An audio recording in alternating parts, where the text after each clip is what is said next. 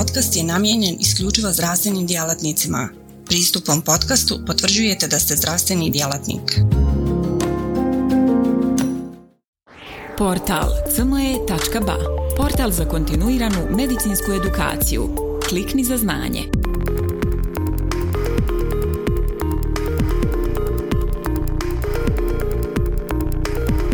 Poštovani korisnici i pratioci portala, dragi prijatelji, danas ćemo kroz ovo predavanje pokušati da obradimo jednu vrlo aktualnu temu, a to kako sa prirodnim preparatima efikasno možemo poboljšati fertilitet kod žena sa policičnim ovarijalnim sindromom. Prije što budemo nešto malo više rekli o policičnom ovarijalnom sindromu, a ja želim da samo u ovoj uvodnih nekoliko rečenica napomenem zapravo i da skrenem pažnju na problem infertilnosti kod naših pacijentica, odnosno kod naših parova. Smatra se da u svijetu negdje oko 25% parova ima neki od problema sa infertilitetom. Ranije su ti odnosi bili, kad se govori znači, o muškim uzrocima infertiliteta i ženskim uzrocima infertiliteta,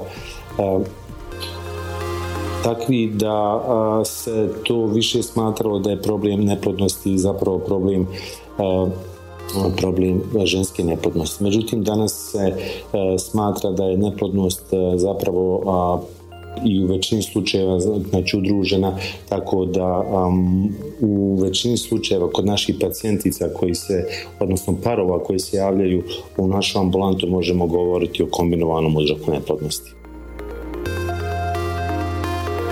Ono što je bitno napomenuti da ne samo taj primarna neplodnost, odnosno nemogućnost e, žene da začne predstavlja problem. A puno je veći problem, veća incidenca tog neke sekundarnog infertiliteta, sekundarne neplodnosti pod kojom podrazumijemo zapravo žene koje su ranije imali jednu trudnoću, bez obzira na isto trudnoće, da li ona završila spontanim pobačajem, vanmateričnom trudnoćom ili porođajem živog novorođenčeta.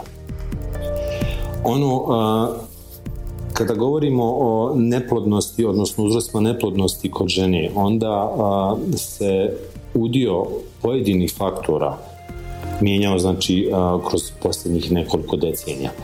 Ranije je to bio najčešće tubarni faktor neplodnosti uzrokovan raznim znači, mikroorganizmima koji su dovodili do neprohodnosti znači jajovoda, a međutim danas se taj, kada govorimo o ženskoj neplodnosti, to težište u uzroku pomjera prema dva osnovna faktora, a to je znači endometrioza koja je posebni entitet i neplodnost, da li primarna, da li sekundarna, koja je uzrokovana sa anovulacijama. A kada govorimo znači o anovulacijama, onda je policični ovarijalni sindrom zapravo najvažniji uzrok sa negdje oko 80% pacijentica koji se javljaju znači u našu ambulantu sa tim problemom. Ono što je bitno reći jeste da se to težište sa tretmana policičnog govorijalnog sindroma kao uzroka znači neplodnosti pomjera sa momenta kada par dođe do nekog ko se bavi time, znači na ranija razdoblja, zato što se ti problemi mogu detektovati vrlo rano, u ranom adolescentnom periodu i sa odgovarajućim pravim tretmanom se može dovesti znači, do pozitivnog ishoda.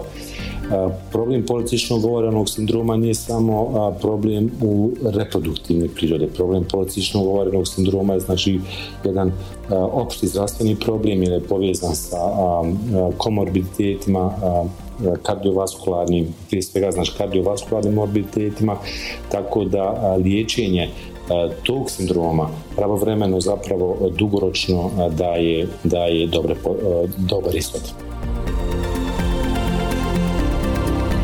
Šta je zapravo policični ovarijalni sindrom? Policični ovarijalni sindrom je najčešći endokrinološki poremećaj u reproduktivnom periodu žene Njegova incidenca se prema različitim autorima kreće znači od 10 do 30% u opštoj znači populaciji žena reproduktivne dobi.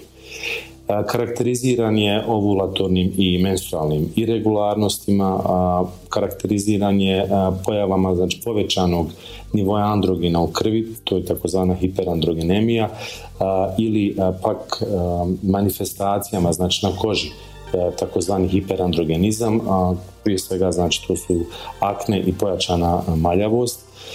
Karakterizira se zapravo uvećanim govorimo o morfologiji, kada gradimo ultrazvuk, onda se radi znači zapravo u uvećanim i obostrano znači jajnicima i postoje dijagnostički kriteriji kada mi možemo govoriti da se radi o policičnom ovarijalnom sindromu preko volumene jajnika, preko broja tih folikula, antralnih folikula, a ono što je posebno bitno i zapravo koje je problema jeste da je to karakterizirano sa inzulinskom rezistencijom.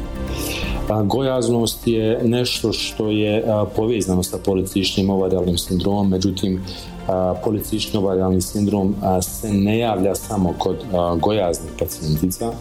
Policični ovarijalni sindrom znači, u našoj kliničkom praksi nas negdje se znači, u oko 30% slučajeva javlja i kod pacijentica koje imaju normalnu, normalnu telesnu težinu, odnosno indeks telesne znači. Zbog čega je inzulinska rezistencija ključni faktor u patogenezi policičnog ovarijanog sindroma? Upravo zbog toga što ta inzulinska rezistencija preko različitih kaskadnih mehanizama dovodi do povećane sinteze ovarijalnih androgena. Upravo je taj hiper, upravo je ta hiperandrogenemija jedan od ključnih dijagnostičkih faktora koji nas vodi ili postojeći na hiperandrogenizam, ključnih faktora koji nas vodi znači u dijagnozi policičnog ovarijalnog sindroma. Policični ovarijalni sindrom je također povezan sa tim poremećenim odnosom LH-FSA koji je kod tih pacijentica prema nekim kriterijima dijagnostičkim koji se pokazali kao manje validni, a koji se dalje koriste u svakodnevnom kliničkom radu, jeste taj odnos luteinizirajućeg folikostimulirajućeg hormona koji kod pacijentica sa policičnim ovarijalnim sindromom odnos znači 2 naprema 1, koji dovodi do tih te takozvane sad se u novoj literaturi naziva disregulacije, ovarijalne disregulacije, karakterizirano u posljedicima sa tim oligoanovulacijama i uh, upravo te menstrualne uh, ovulatorne neregularnosti zapravo znači dovode do uh, problema koji rezultiraju problema u začećama, tako i morfoloških tim promjenama na jajnika koje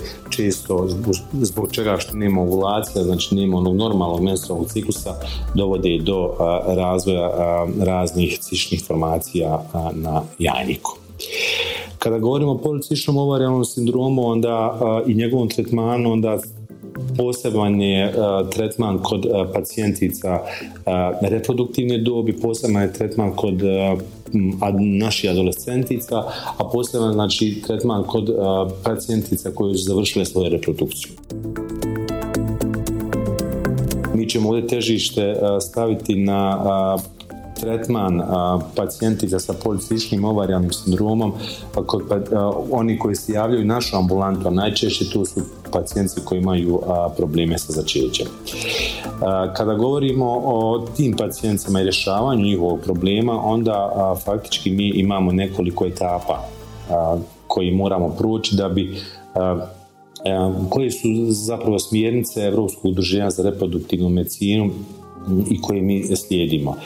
A to su ta neka prva linija tretmana koja bi se zapravo ograničila na konzervativni tretman znači neplodnosti, a to je pomoć kako da mi dovedemo znači, do ovulacije kod tih pacijentica odnosno do prirodnog začeća i tu se najčešće spominje klonifen citrat, letrozol ili pak metformin, a, druga linija tretmana su zapravo i ta posljednja linija tretmana to je biomedicinski potpomognuta. Znači oplodnja koja može da bude znači, i u smislu inseminacija kod pacijentica, znači ubacivanje partnerovog sjemena u maternicu kod pacijentica kod koje smo inducirali ovulaciju na ovaj na onaj način ili krajnji, to je znači krajnji postupak je taj IVF tretman.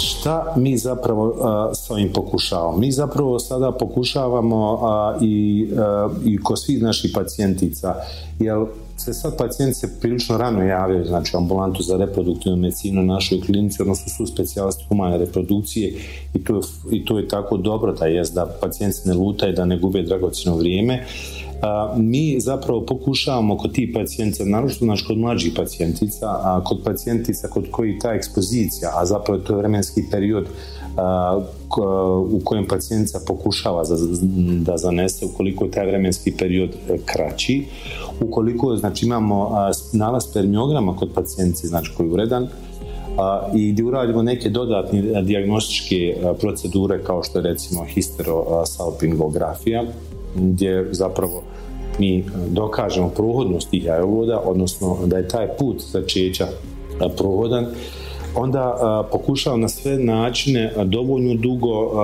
da pokušamo kod te pacijence dovesti do prirodnog začeća svi ovi preparati o kojima ja, o kojima sam u prijevodnom slajdu napomenuo, a, kojima mi zapravo izazivamo ovulaciju, a to je prije svega klomifen citrat, odnosno sad u posljednje vrijeme publikacije govore da je nešto veća ta pregnancy rate, odnosno indeks začeća kod tih pacijentica nešto veći kod letrozolom, ali je e, zapravo princip isti je povezana sa pojavom više neželjenih efekata, a prije svega a to je ta multipla trudnoća. Ono što zapravo što se smatra uspjehom u reproduktivnoj medicini u modernom svijetu i u zapadnoj hemisferi jeste e, da uspješnost liječenja neplodnosti kod parova rezultira rađanjem terminske jednoplodne, odnosno razvoj, znači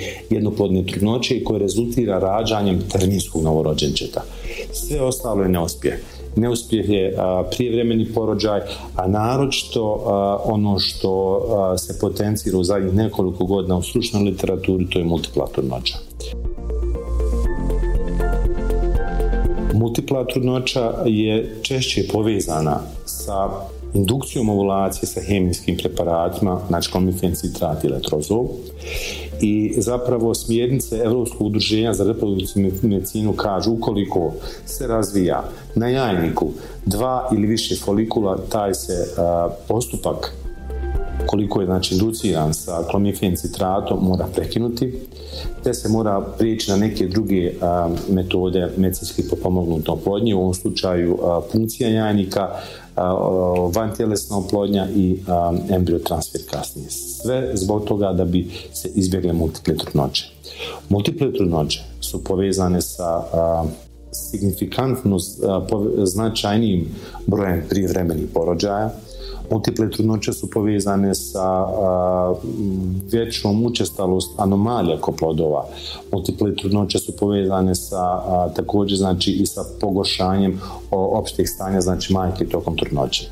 Sve to vodi do toga da zapravo mi trebamo i moramo u našem svakodnevnom radu kod ovih pacijentica napraviti i pokušati da raznim terapijskim sredstvima, a jedan od tih terapijskih sredstava je znači upravo ovaj preparat o kojem vam danas pričam, to je lova, da pokušamo da dovedemo do pa, znači do, do, do prirodnog začeća. Kada govorimo o invazivnim tehnikama, o tome znači ne treba zapravo puno ni trošiti riječi, trošiti vremena na ovoj prezentaciji van tjelesna oplodnja koliko god to izgledalo našim parovima kao nešto što im rješava problem na brži, jednostavniji način, zapravo to nije tako. Ta medicinski invazivne metode, medicinski potpomognute oplodnje, prije svega mislim na IVF, su povezane sa brojnim rizicima, od o kojima danas neću govoriti, ali sve nas to vodi zapravo u srž ovog današnjeg predavanja jeste zbog čega pokušati prirodno začeće na ovaj način korištenjem ovih preparata. To je zapravo je lova i zbog čega nam je ona bitna. Lova je preparat koji sadrži mioinozitol, sadrži fonu kiselinu. To je prirodni i neinvazivni tretman, to je klinički dokazan, imamo povećanje stopa trudnoći nakon tri mjeseca korištenja ovog preparata. Uh, ukoliko dođe do začeća, tu je uh, i folna kiselina koja signifikantno smanjuje uh, defekte neuralne, učestavost defekata neuralni cijevi i on naročito efikasno znači u prvi deset tjedana trudnoće, u prvi deset tjedana trudnoće, da ne inducira multiplu trudnoću i da je preparat koji je bezbjedan, dobro podnošljiv i sa kliničkim studijama koje su pokazale njegovu efikasnost.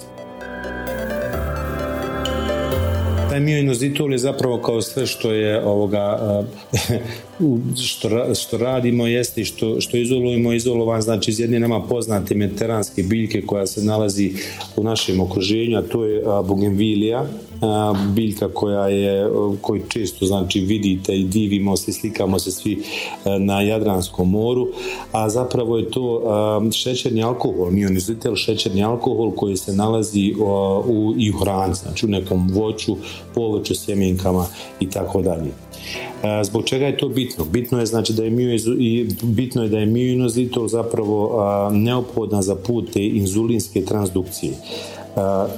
Inzulinskom transdukcijom mi zapravo omogućavamo utilizaciju tih utilizaciju glukoze koja se nalazi znači, u povišenoj koncentraciji kod tih pacijentica sa postičnim ovarijalnim sindromom, a, sa sa smanjenjem znači inzulinske nivoa inzulina znači u krvi i posljedično glukoze u krvi zapravo dovodimo do toga da se ta gonadalna sinteza androgena smanji što dovodi znači do, do spontanih do spontanih ovulacija. Evo na ovom slajdu vi zapravo vidite kakav je to kakav je procent zapravo kod pacijentica u plazmi znači tog mioinozitola kod pacijentica sa policičnim ovarijalnim sindromom i kod pacijentica koje, nisu, koje nemaju diagnosticiran policični ovarijalni sindrom i kao što vidite radi se o signifikantnom o signifikantnoj razlici. Ono što želim da naglasim jeste zapravo da je a, suplementacija između ostalog i mioinizotolom znači ključna za ponovno uspostavljanje transporta glukoze o čemu sam rekao nešto u prijevodnom slajdu. Kako se zapravo to postiže?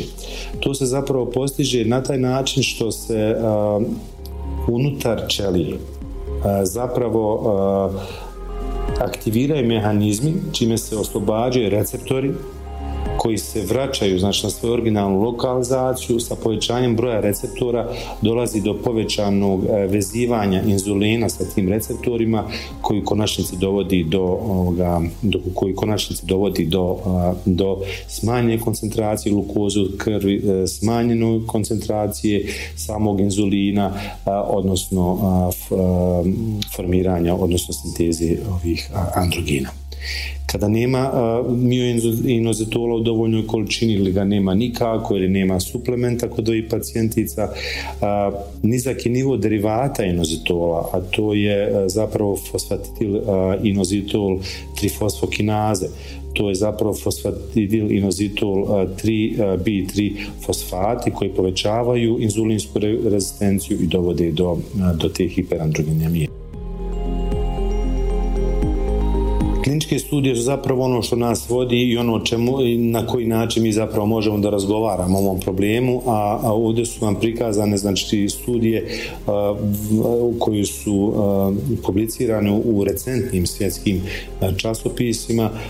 vidite znači otprilike to studije, ozbiljnije studije su se u nekih desetak zadnjih godina rade i koji su znači pokazale zapravo da mioinozitol signifikantno povećava broj trudnoća, kod pacijentica sa policičnim ovarijalnim sindromom i kao što vidite znači taj broj tih pacijentica koji su obrađivani u tim studijima se kreće negdje iznad, iznad oko 4000 što je sasvim dovoljno da bi mogli izvesti, izvesti prave zaključke.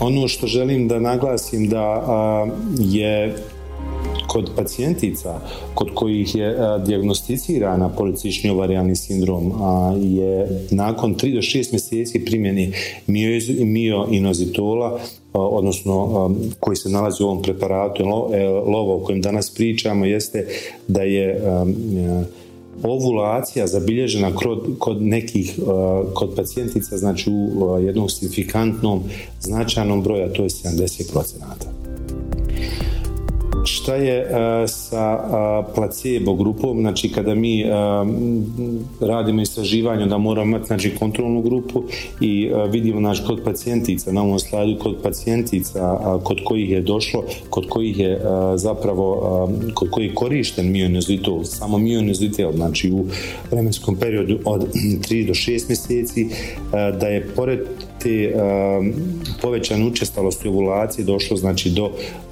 povećanog, povećane incidencije i trudnoća kod tih pacijentica i to signifikantno u odnosu na pacijentice kod kojih nije korišten ovaj preparat. Ono što je bitno da naglasim da su rađene studije i to vrlo recentne studije i gdje je zapravo pokazano da je nešto veća učestalost e, trudnoća i kod pacijentica koje su e, zapravo e, kad su poređene one kod kojih je ovulacija inducirana sa klomifin citratom i oni kod kojih ovulacija inducirana sa inozitolom da je ta učestalost bila nešto veća u grupi pacijentica sa miozitolom odnosno na klomifen citrat, ali razlika nije bila signifikantna.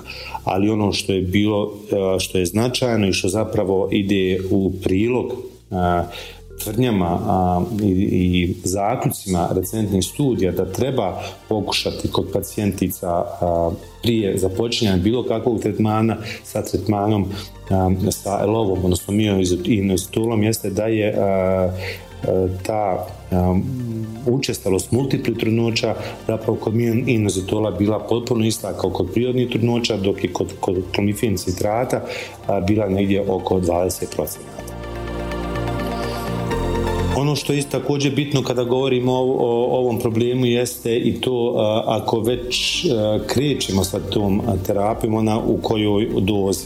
I kao što vidite, znači od 2004 godine i ranije, znači na ovamo se doza smanjivala. Prvo se to ta doza je bila negdje oko 12, 12 grama znači dnevno da bi se sa zapravo sa kliničkim dokazima sa povećanjem vremena korištenja ovog preparata to danas se smatra da je to doza od 4 grama dnevno koja je sasvim efikasna i efikasna da dovede znači do krajnjeg ishoda to su ovulacije i posljedična trudnoća kao i doza koja je ranije korištena znači od 12 grama. Šta je zapravo ono što bi ja preporučio e, svim našim pacijenticama, naravno, prvo posjeta e, u ambulantu za humanu reprodukciju, neko ko se bavi time, to su isključivo jedino su specijalisti humane reprodukcije. Ali zbog čega mionizitol? E, mionizitol uspostavlja normalnu ovulaciju, e, mionizitol smanjuje inzulinsku rezistenciju, mionizitol povećava broj e, visoko kvalitetnih ocita, mionizitol ne uzrokuje multiplu trudnoću i mionizitol povećava procena trudnoća kod infertilnih pacijentica.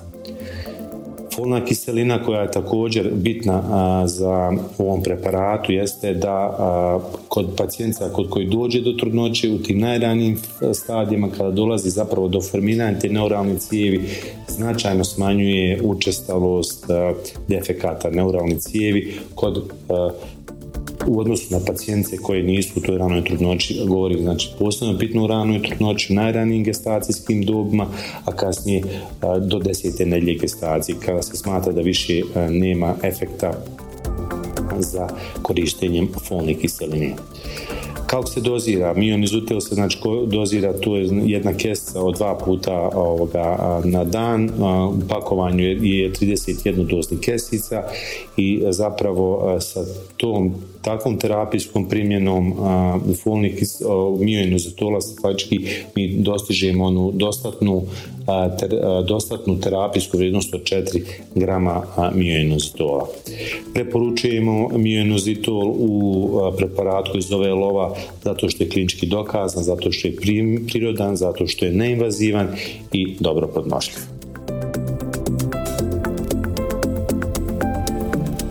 Portal cme.ba Portal za kontinuiranu medicinsku edukaciju. Klikni za znanje. Svaka revolucija počinje s idejom. U svijetu medicine ta ideja je neprekidno učenje, stalna evolucija i kretanje ka sve preciznijem i personaliziranijem pristupu. Dobrodošli na cme.ba. Budućnost kontinuirane medicinske edukacije. Na cme.ba vjerujemo da medicinski stručnjaci nisu samo praktikanti, već inovatori, pioniri, istraživači mogućnosti. Svako novo otkriće, svaka nova tehnika, svaki novi komad znanja je korak prema zdravijem i sretnijem svijetu. U duhu onih koji su se usudili razmišljati drugačije, kreirali smo online portal koji pruža više od puke informacije – nadmašuje tradicionalne granice edukacije, nudeći imerzivno, dinamično i beskrajno prilagodljivo iskustvo učenja. Baš kao što skalpel u rukama vještog hirurga postaje instrument iscijeljenja, CME.ba u rukama radoznalog medicinskog stručnjaka postaje instrument unapređenja. Srce naše platforme je jednostavnost – Razumijemo da je vaše vrijeme neprocjenjivo, da svaka sekunda može napraviti razliku. Zato smo dizajnirali cme.ba da bude jednako intuitivan i efikasan koliko je i inovativan. Inspirirana najboljim svjetskim sučeljima, naša platforma vam omogućava da zaronite u bogatstvo znanja bez ikakvih ometanja ili kompleksnosti, kada god to želite i gdje god to želite, donoseći svijet medicine na dohvat vaših prstiju sa elegancijom jednog, besprijekornog dodira. Na cme.ba susret ćete se sa neprestano rastućim univerzumom sadržaja kuriranog od strane regionalnih i globalnih stručnjaka. Interakcija sa vrhunskim umovima u medicinskom polju, uključivanje u revolucionarna predavanja i dobivanje znanja koje će transformisati vašu praksu ali ne smatramo se zadovoljnima s trenutnim postignućima. Obavezali smo se na kontinuirano poboljšanje, težimo da cme.ba ostane zlatni standard za online medicinsku edukaciju. cme.ba je medicinska stranica za one malo bolje, iscijelitelje, inovatori, profesionalce koji se ne boje prekoračiti granice i preoblikovati medicinu. cme.ba je mjesto za vas – razmišljajte bolje, učite bolje, budite bolji. Stoga kliknite za znanje i pristupite na cme.ba, gdje učenje nikad nestaje, gdje strast susreće profesiju, gdje medicina susreće inovaciju.